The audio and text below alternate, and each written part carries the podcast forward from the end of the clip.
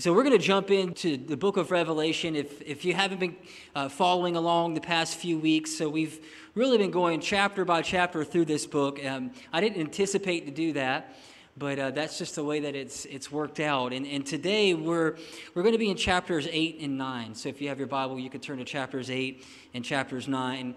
But uh, what I'm, what I'm really seeing in this book uh, that I have really avoided quite a bit, uh, just to be honest with you. And I think a lot of Christians do. I think a lot of churches avoid it because it's one of those books that's hard to understand.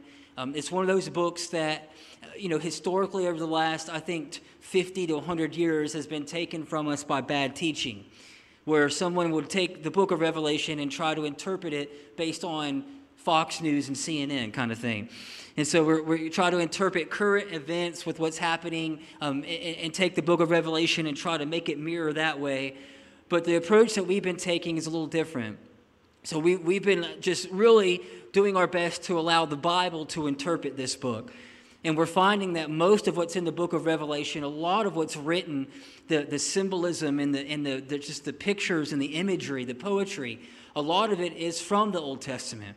Uh, the, some of the visions that John the Revelator had are some of the same visions that we see that Ezekiel, Isaiah, and Daniel all had these visions thousands of years ago. So these are things that were written before, and John the Revelator kind of brings them back to the surface. And it, it is an apocalyptic book, it is a book mostly about future events. Even though it was written, you know, several centuries ago, most of what is in this book had not happened yet while John the Revelator was on a small island, uh, Isle of Patmos, and he's getting this download from God. And so he's writing what he's seeing. And he's seeing all kinds of incredible things. And that's, that's really where I want to jump in today is, is, is like some of the, the imagery and the um, just absolute, like, I mean, the, the creatures around the throne in Revelation 4 that had multiple faces of a man and a lion and an ox and, and an eagle and all of these things with angels with wings full of eyes. And, and, and there's all of this imagery in the book. And so there's a there's there's I feel like there's like two major camps with the book of Revelation. There's one camp that says every single bit of the book of Revelation is pictorial, it's imagery. It's it's left for interpretation. It's not real. So the things that we're reading are maybe happening in, in, in a spiritual way, but they're not going to physically happen. And I don't think I agree with that totally. I think there's a lot of imagery in the book. There's a lot of things that, uh, you know, that I've never seen before with my own eyes. But then there's some details to these, these supernatural beings, is what I'm going to call them supernatural beings. There's details, there's names, there's locations of where they're at. There's, uh, you know, it, it, vivid details of what they look like and the messages that they bring. And so, you know, last week we talked about prayer. Revelation 8 is really the last word on prayer. And we see this angel who takes the prayers of all of us, all of Christians throughout history, all of those that serve God. It says that God has held on to those prayers. And at the appointed time, he, he called an angel to come and take those prayers mix it with fire on the altar, and then, and then execute those prayers on the earth. And so it's almost like God was storing up the prayers of his people. But I'm sure you're noticing now every week there's an angel involved in our reading. There's some kind of, there's a creature around the throne. There's elders with crowns that are bowing down. There's seraphim. Like that's a, a different hierarchy of angel and so there's all of these creatures and things. And, and, and so the, the talk I want to give you, I just want to, I want to talk about, you know, most of the time we put these things in two categories. We have angels and we have demons, right? We, we put them in two classes. We've got angels that, that we know kind of they are they do God's will, they do God's work, and then we have these demons uh, that, that are, uh, you know, some depends on who you ask. Some would say that they, you know, the devil made them. Some would say they, they fell from heaven. And so there's all these different categories and things. And so I want to ju- kind of jump into that and, and to, to give like a broad picture of all of the supernatural, you know, created beings that we have in, in the Bible. It would take weeks. Like there's a lot there. So I just want to take Revelation 8 and 9. And I want to list just, just what we see in two chapters Revelation 8 Revelation 9. Right out of the gate in Revelation 8, you've got seven angels with trumpets. So, seven distinct angels. And, and part of their job was each angel had a trumpet, and when he would blow that trumpet, uh, something on the earth would begin to take place. They're known as the, the, the trumpet judgments. And so we read that right out of the gate. Uh, last week, we didn't go into detail about this angel, but it was a specific angel that God had to, to mix the prayer of the saints, of the prayer of God's people, with the, the fire that was on the altar. So now there's that's eight angels right there in, in just one, one chapter. And then we go down into Revelation 8. So an angel, as it would, would, would blow a trumpet, and then there was these judgments that begin to take place here on the earth. And so in Revelation 8, we get details on some of these supernatural beings. One is known as a star fell from heaven. An angel blows a trumpet, a star falls from heaven. Revelation 8, verse 10. They had as a king over them the angel of the abyss, whose name in Hebrew gives his name, Abaddon, and in Greek gives the name, but it basically means destroyer or, or bitter. And so we see a, so it doesn't call it an angel, doesn't call it a seraphim, it calls it a star. And he falls from heaven. Revelation 8, verse 13, same chapter. There's an eagle now that's flying in midair, that's calling out in a loud voice, Woe, woe to the inhabitants of the earth. It's, it's, giving, it's giving this warning that these trumpet blasts are about to be sounded by the other three angels. So we have a talking eagle. Anybody in here ever met a talking eagle? Don't raise your hand if you have. All right. Then we see another star falling from heaven. Again, these are not stars, these are fallen angels. The fifth angel sounded his trumpet, and another star fell from the sky to the earth. This star was given the key to the shaft of the abyss, where there was other fallen angels held. And then we have locusts in chapter 9. And these aren't normal locusts like you, you know, like you look out for when you're growing your, growing your garden. These locusts look like horses. Let me read the verse to you. Verse 7, so you believe me. Horses prepared for battle. On their heads, they wore something like crowns of gold. Their faces resembled human faces. Interesting. Here's another angel known as the angel of the abyss, which was the leader of these locusts. So, so when I read this, to me, there's no way for me to say, okay, this is just imagery. There's so many details. There's locations. There's, there's, it gives the names of the leaders of these, these things, whatever they may be. Here's another one, verse 11, Revelation 9. They had as a king over them, the angel of the abyss gives his name, known as the destroyer. And then the last verse of Revelation 9, verse 20. I want to jump to the end. So, all this is happening. John the Revelator is, re- is writing about a time on earth where this is going to be taking place. And this is kind of where he lands. He says, The rest of mankind, it's going to be a terrible time of judgment. And those that didn't repent of, of the work of their hands, this is what they were doing. They were, says they were straight out worshiping these fallen angels, or demons is what they're known as, idols of gold, silver, wood, idols that cannot see, hear, or walk. That's a lot. G.K. Chesterton, one of my favorite thinkers, said it like this I'm concerned with a certain way of looking at life, which was created in me by the fairy tales, but has since been ratified by the mere facts. And so I think first thing I want to give you right out of the gate is that we all know God created man, and we learn that in Sunday school for the most part. But there's also this other class that God created that I'm just going to call supernatural beings. That God created man, and He also created these supernatural beings and you really can't go anywhere in the book of Revelation without reading about one. In, in the entire Bible, angel or angels is used 300 times. Just in the book of Revelation, the word angel or angels is used over 60 times. That doesn't include the seraphim around the throne of God, or the elders, or the creatures, or the, the other descriptions of, of different things that we read about. That's just the word angel. And so, angel, we, we know that angels are these, these created supernatural beings were created before us. We know this because of the book of Job. The book of Job is the oldest book in the Bible. written before Genesis, and so there's some really incredible things in that book. Uh, he talks about the, the, the, Leviathan, which was this like sea creature that my son is obsessed with.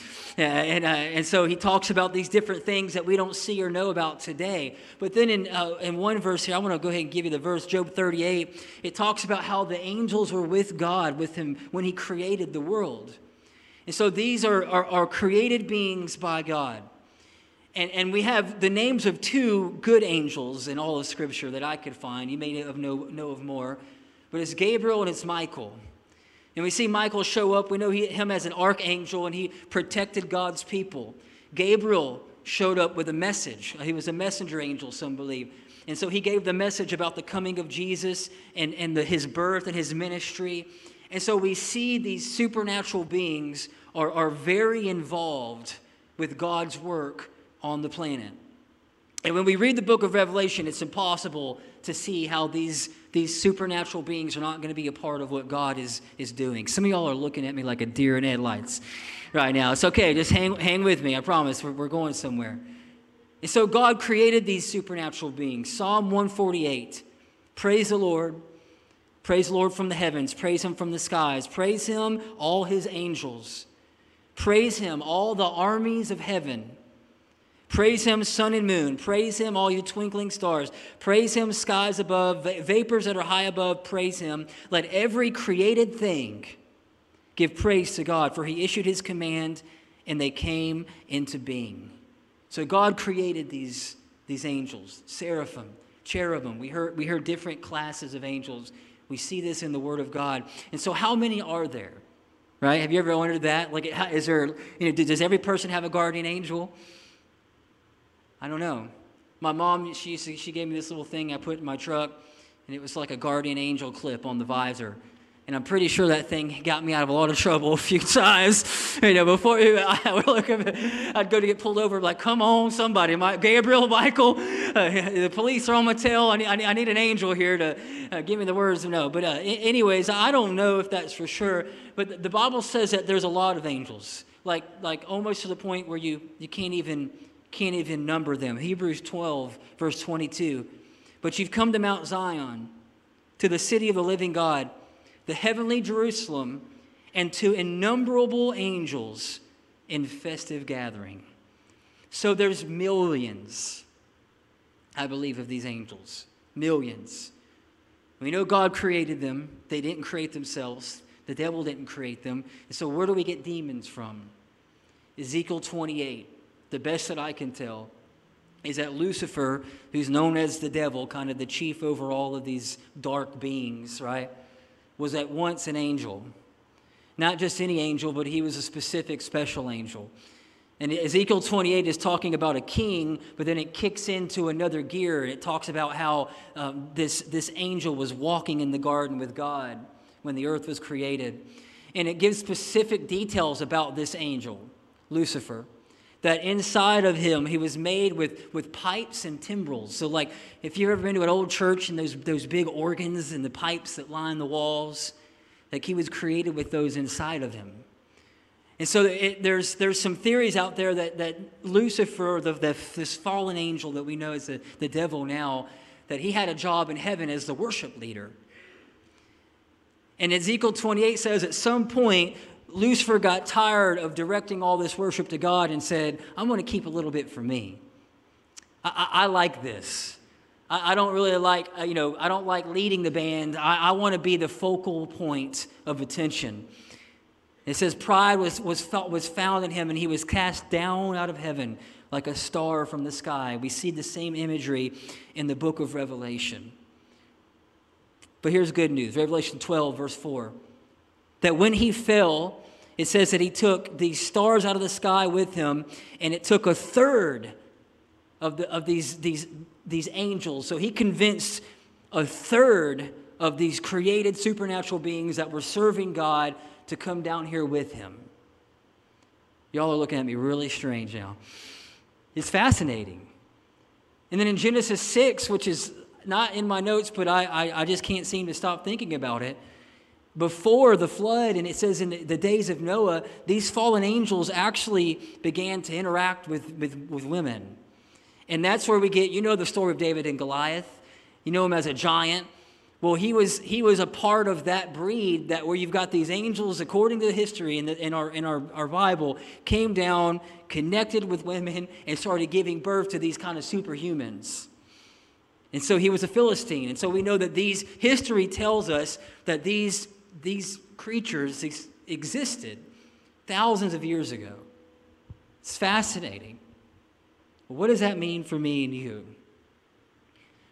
I can't help but think when I read the book of Revelation every time I open it, and even just, just from, I mean, from Genesis to the end, that there's so much more going on in our lives than we see. And even if the book of Revelation, and there's a whole camp of people that believe the book of Revelation is all just imagery and poetry and none of it's real. Well, if that is true, it still lets me know that there is unseen forces that impact our current reality. There's more going on than what we see. There's more going on than what we can actually uh, flesh out with our own minds, what we can see with our physical eyes. Some people will shout me down when I say that, and then some people are like, this kid's crazy, get the mic. But I think we're seeing this now played out in our world more than we ever have before. And, and a lot of people, even non believers, they, they will tell you that the dark side is real. They will tell you they believe in evil and they believe in Satan and they believe in. But, but what, about the, what about the angels? What about this other side of this, of this coin where God has these supernatural beings that He has sent down over and over and over throughout history to help man? with messages, with, with protection. We see it all throughout the Bible. In Daniel, there's a, a story where an angel, Daniel's caught up in prayer, and, and it says his prayer uh, was there was these, a dark angel and, a, and a good angel were wrestling to keep his prayer from getting to God. Beautiful imagery of how there's so much going on inside of our world, way beyond what we can see with our physical eyes. That there's some things that God wants to show us, but we will not see it with 2020 vision. We won't see it with our eyes. Paul writes about this in Ephesians 6. He says, Our struggle is not against flesh and blood. It's not what you can see. It's not a person. It's, it's not a political system. It's not a church. It's not, if you're fighting a person right out of the gate, Paul says, you're fighting the wrong battle. It's not flesh and blood. It's against rulers, it's against the authorities, it's against the powers of this dark world that we just read about, and against the spiritual forces of evil in heavenly realms. And I think if for a moment we could peel back and see what is happening, no one would have to ask us to go to church and pray. We'd pray all the time. And when Paul gives this list, he says you're not fighting against flesh and blood. He's giving a hierarchy here. If I could throw the Greek words up on the screen for you, I'm not going to do that, but I did, I did the hard work for you. And when he talks about these principalities and powers and spiritual wickedness in high places, it's a hierarchy. It's almost like an order of these demonic beings that are assigned to territories and people. Have you ever wondered why there's certain communities that are just stuck with something and they can't seem to get past it? They're just riddled with drugs, or they're riddled with violence, or they're riddled with hate, or they're riddled with injustice, and it just seems to mark a, a community, or it seems to mark a region.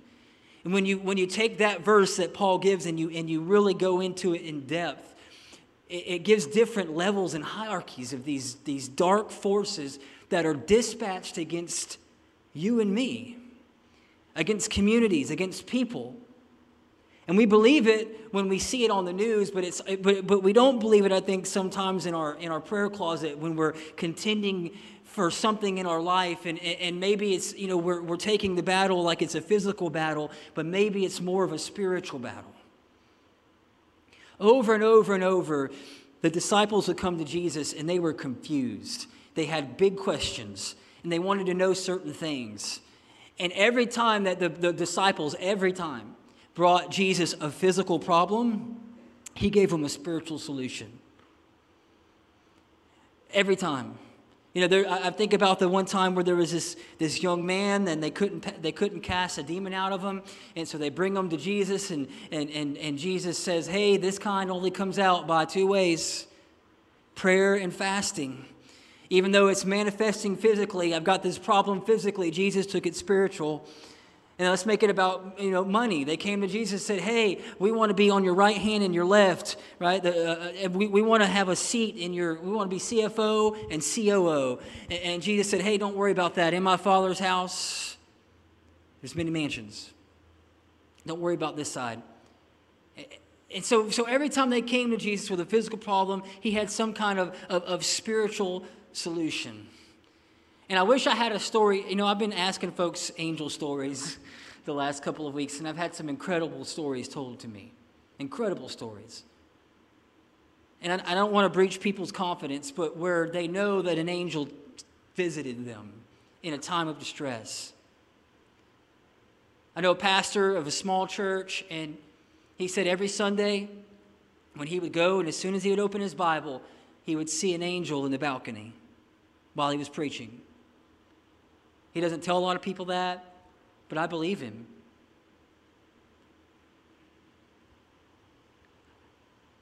When Caitlin and I first got married, and we were, I don't know, maybe a year, year into to uh, living together, one night, I just I woke up out of the blue, and I just was afraid. And I remember looking up. I've never told this story and at the edge, edge of the bed, it was, it was like somebody, like a person was standing there. I, I, I seen like a figure. And so I reach over and grab my Glock out of the side of the bed, for real. Like at that time, I could keep guns in, in, you uh, know, right next to the bed. Now I've got a, son, a kid, so I got, a, I got a few more steps to get to him. And so I went to grab it, and I felt like the Lord said, this, that type of weapon's not going to work with this one. And I woke Caitlin up. I was scared. I woke Caitlin up, and I said, do you, do you see that? And it like kind of just gravitated into the to the hallway, and I turned all the lights on. I'd never prayed so long and hard in my life. Okay, I turned every light on and I got out. I didn't have any anointing oil, so I got some olive oil, baby. All right, I got the oil I had in the house and we, we put on worship music. We anointed every doorpost in the house, every window. And from that moment, from that time, ever since, if I move into any, if I'm going to be staying there for a length of time, we anoint the house.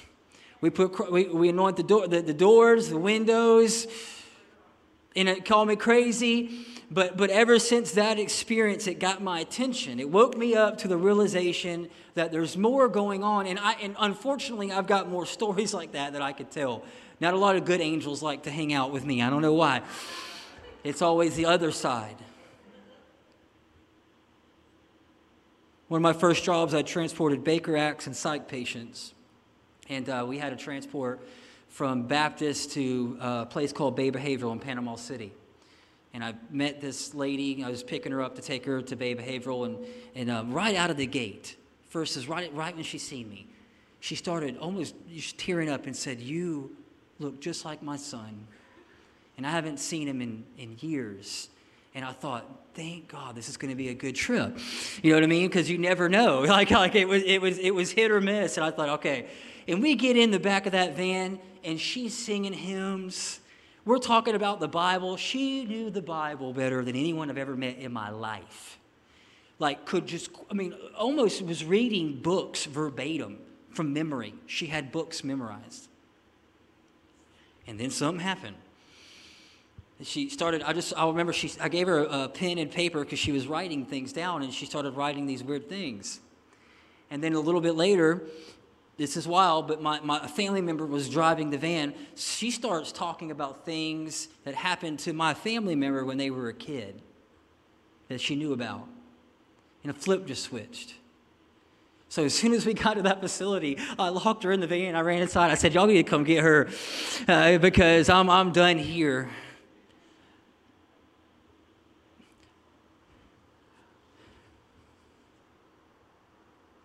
But maybe the problems that you're facing in your life, there's more to it than, than it seems. Maybe there is a real enemy that's watching us. Maybe there is the, these powers of darkness. When I, when I read about what happened last week in Texas, it makes my stomach churn. And it makes me really believe that there is another side, a, a different side of this that really hates what we're doing and hates light and hates innocent and children. And, and, and there's the, you see the vivid power of darkness every day in our world. And the book of Revelation brings it to light. And this is a little, little bleak, I know. But, but I, I believe there's a, there's a spiritual battle happening in our lives every day. And it's hard to read the book of Revelation, and, and even though that this is about an appointed time, and I know that this is not happening in our world right now, when we open this book and we read about these different things and we read about these angels and we read about these demons and, and, and what it, I think it should do is number one, I don't think it's meant to scare us. I think it's meant to, to, to, to awaken something inside of us.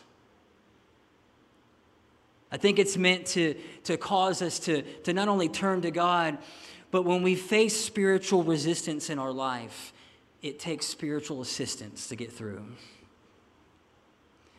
And so I think God allows these things, and we see these things happening. And, and I know some people have just stories upon stories. I've only have a few. But what I really wanted to do today, and my goal was to maybe wake us up to this realm, this spiritual realm that we don't think about, that we don't really talk about a lot, but we see the effects of it. We see the impacts of it. And to encourage you that these creatures didn't create themselves, that these, these are these all the things that we read about in the book of Revelation and all these different it's demons and fallen angels and stars, whatever you want to call them, all of them bow a knee to the name of Jesus. And this book lets me know that the devil will have his hour, but God will have the day.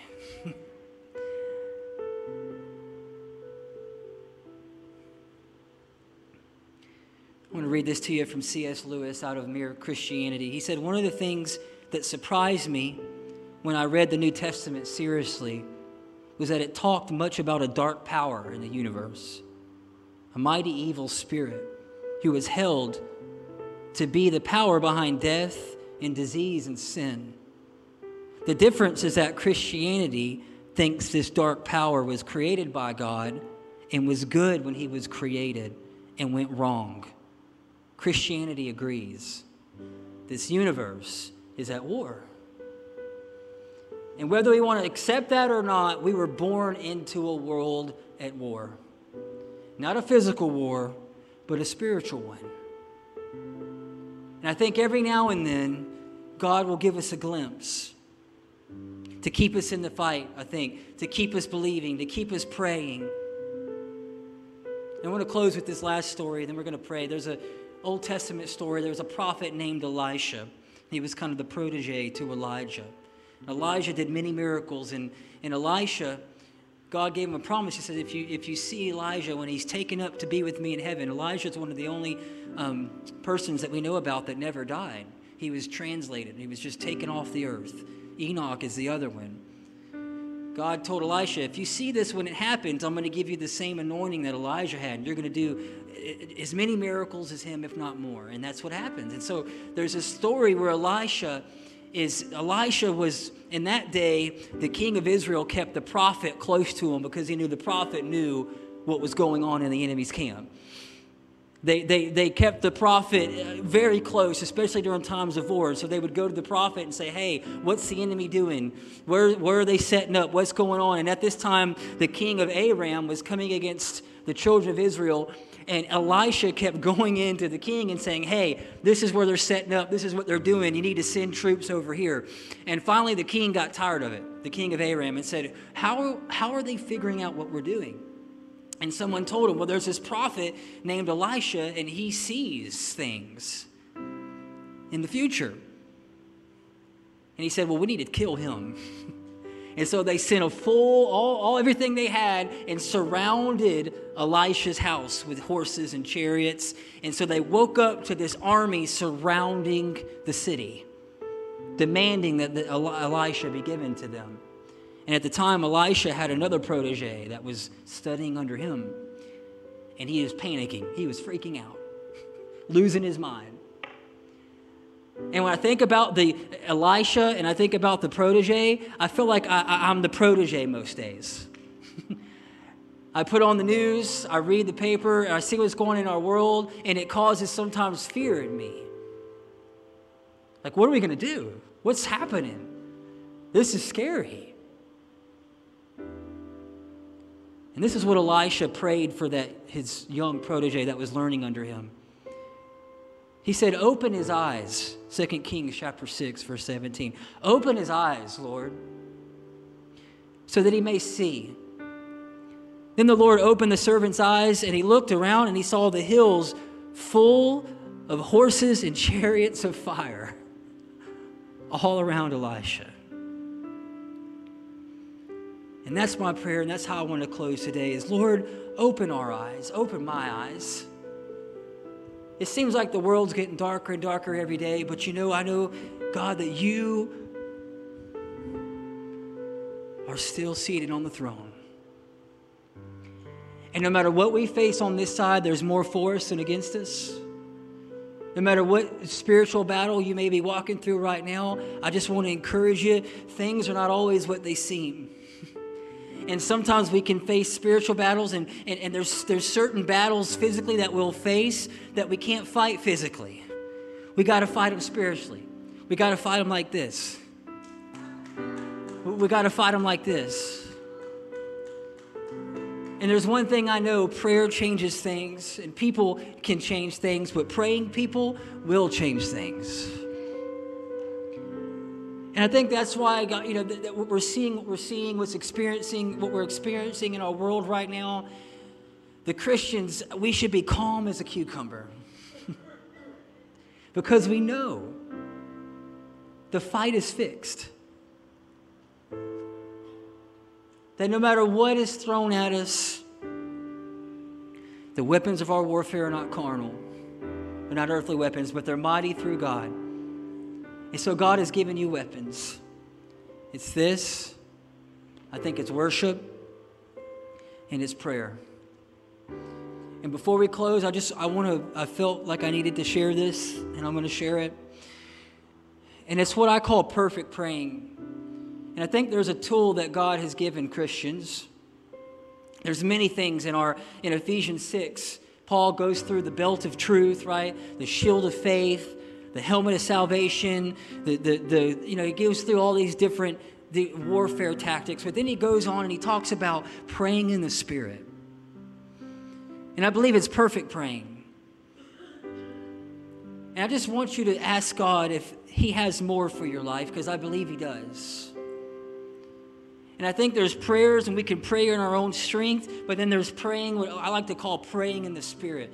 In the New Testament, talks about it in many different places. It, Romans says it's like these groanings, these utterances that come up from deep inside of our soul, but it's like our spirit and our soul praying directly to God. And I believe it's perfect praying because a lot of times, uh, what we know as the baptism of the Holy Spirit in Acts chapter 2, it, uh, they were praying in the Spirit. Other people were hearing it in their language, but I'm going to tell you who can't understand that language, and I think that's the enemy that when we pray in the Spirit, and I believe it's a gift that God has for every person, I grew up in a church where it was like, you know, when I first got introduced to it, I, I seen it going on quite a bit, and it scared me because it was confusing and I didn't understand and, and, and, I didn't know what it was. And, and I just had these, you know, folks would encourage me at the church to, to seek God and pray for that gift, to pray for the gift of, to, to be able to pray in the Spirit. God has more, God has more, God has more. And it took about a year of just seeking the Lord and, and, God opened up something new into my life that I never had experienced or felt before. And I believe it's something that God has for every person. And so I want you to bow your head and I want you to just, just for a moment,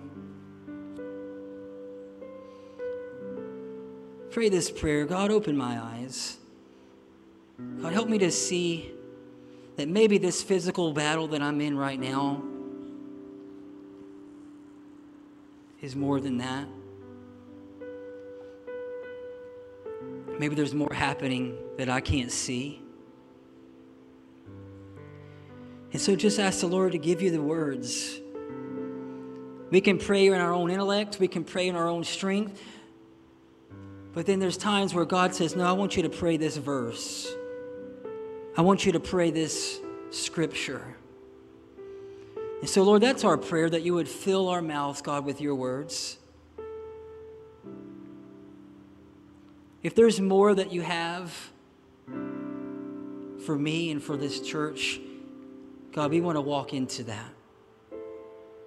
We want every tool that you have given us to live this life in victory, to be able to overcome, to engage in this battle of light and dark, to not be scared or be on the bench or on the sidelines because we don't feel like we have what we need, but to be able to stand toe to toe and say, No, send me in. I've, I've got the tools, I'm equipped.